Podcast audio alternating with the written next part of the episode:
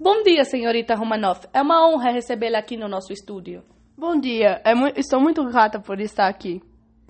Pois bem, eu gostaria de saber se poderia fazer algumas perguntas para você. Claro. Bom, sobre a revolta popular que vocês fizeram durante a Revolução Russa, você pode me falar o que motivou vocês a fazerem?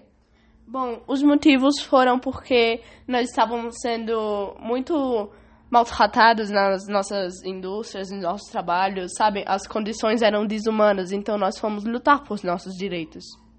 E o que aconteceu depois, quando vocês já estavam lá? Bom, acontece que nós fomos até o Palácio de Inverno para falar com o Kizar e entregar nossas propostas, porém ele não nos recebeu muito bem. Como foi o sentimento e o desfecho desse, dessa revolta operária?